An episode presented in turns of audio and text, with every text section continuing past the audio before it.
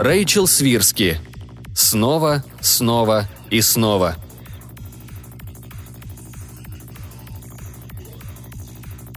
Все началось с Лайонела Колдвела. Он родился в тысяча девятисотом году в строгой менонитской семье, где искренне верили в то, что грех непотребства – это танцы, вино и украшения. Едва Лайонел подрос, он тут же сбежал в город, а там стал заходить в богопротивные бутлегерские забегаловки, где пил виски и ром, ругался, поминая в суе имя Господа, и танцевал в обнимку с женщинами со стриженными волосами и в носках. Лайонел начал продавать украшения и сделал себе на этом состояние. Рубины с сапфирами не потянули его на дно даже во время Великой депрессии. Лайонел искренне верил, что богатство убережет его от любых невзгод. Потом родился Арт. Лайонел поздно обзавелся семьей, так что юность Арта пришлась на шестидесятые. Арт отверг отцовские консервативные ценности, выбрав мир, любовь и облегченные требования к гигиене. Без всякого стыда он встречался с негритянками и еврейками и не стригся, отрастив темные волосы чуть не до пояса. «Какого черта?» – зарычал Лайонел, когда Арт вернулся из колледжа домой с конским хвостом на затылке. Не успел Арт раскрыть рот, как Лайонел грохнул об стол стаканом с виски. «Меня от тебя тошнит», – сказал он и ушел рычать в свою комнату. Вскоре Арт еще раз огорчил родителя, женившись на еврейке, дочери голливудского продюсера. Неохотно, но Лайонел на свадьбу пришел. Надравшись в баре щедро оплаченным тестем Арта, Лайонел подобрел. «Ты хороший еврей», – объявил он Джеку Филстону по матери Голдману и поднял бокал шампанского. Джек придержал язык ради семейной гармонии. Жена Арта, Эстер, не стала сидеть дома. Она преподавала историю искусств в Государственном университете Сан-Франциско, где и стала профессором своей кафедры. Эстер сразу дала понять, что никаких детей не будет, пока он не получит кафедру, так что обе их дочери родились в восьмидесятых. Старшая, Сейдж, была пухлой, по-младенчески круглой, но росла отнюдь не милой, а угрюмой и мрачной. Красила волосы во все цвета радуги, ходила с ирокезом, в армейских ботинках, вся в цепях и с кольцом в носу. Наличные она зарабатывала тем, что налаживала всем в округе компьютеры, а тратила деньги на экстази и кислоту. Младшая, Ру, была потише, но когда снимала свитеры и джинсы, под ними красовались сплошные татуировки. Руки были расписаны от плеч до запястий, только кисти оставались белыми, так что казалось, будто она в перчатках. На ляжках японскими иероглифами было выведено «Оставь надежду всяк сюда входящий», на тех самых ляжках, где она перебирала марихуану. Она говорила, что делает это потому, что копит на одну вещь на шнуровке, и даже Сейдж покоробила, когда она узнала, что это за вещь. «Мне вас жалко», — сказал Арт, Сейдж и Ру. «Мне, чтобы вывести из себя родителей, всего-то нужно было отрастить длинные волосы. Что же будет с вашими детьми?» Первая обзавелась детьми Сейдж, так что первая это узнала. Ее старший сын Пауло записался в группу добровольцев экспериментальных исследований, и ему заменили глаза, нос и уши сенсорами.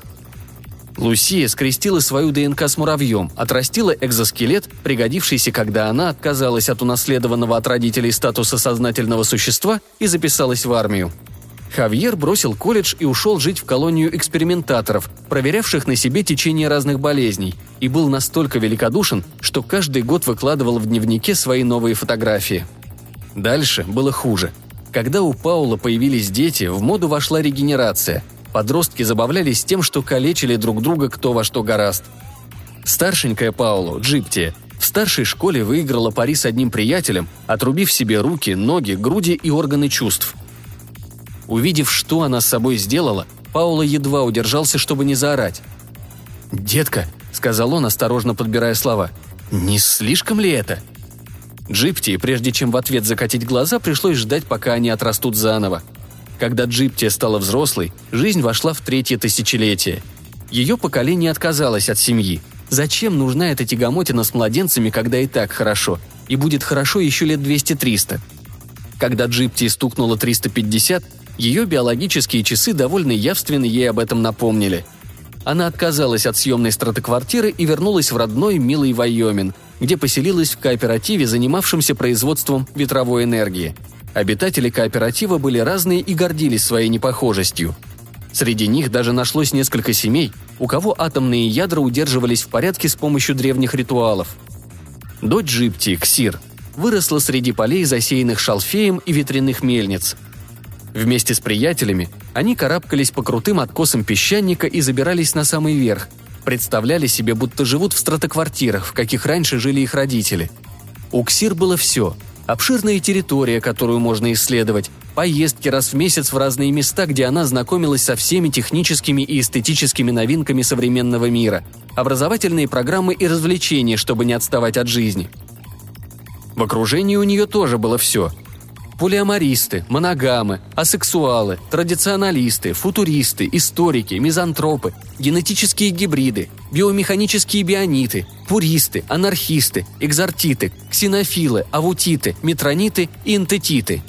Волосы у Ксир были длинные и прямые. Она не нуждалась в химической релаксации, разве что могла иногда на праздник выпить немного вина. Она не стала скрещивать гены с производными от орла и летучей мыши, чтобы улучшить слух и зрение. И кожа у нее была просто смуглой, как у всех детей смешанных рас, а не модного пурпурного оттенка.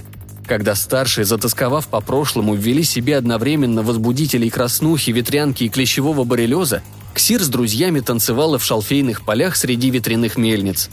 Джиптия умоляла дочь сделать хоть что-то нормальное. «Одну руку!» – просила она. «Только правую руку! Только кисть! Она быстро отрастет заново!» Ксир откинула назад светлый конский хвост. Надела поверх свитера просторную кофту, скромненько застегнула пуговицу на широком воротнике, который лег на плечи, как шаль. «Мам», — сказала она тем тоном, каким говорят все подростки от сотворения мира, — «не будь такой занудой». Джиптия злилась, когда смотрела, как дочь бежит навстречу друзьям, которые ее ждут в шалфейном поле, и розовый воротник развивается за спиной. Каждый раз, когда Джиптия снова открывала для себя, что она бессильна, что не может защитить Ксир ни от чего, в том числе от нее самой, ей делалось больно. «Это и есть самое трудное», — думала она. «Нет ничего труднее, чем передать новому поколению ценности прежних. Они мать и дочь, но между ними всегда будет пропасть. Тем не менее, дочь все равно нужно защищать». Джиптия закрыла дверь и пошла к себе, собираясь отрезать палец другой, чтобы успокоиться.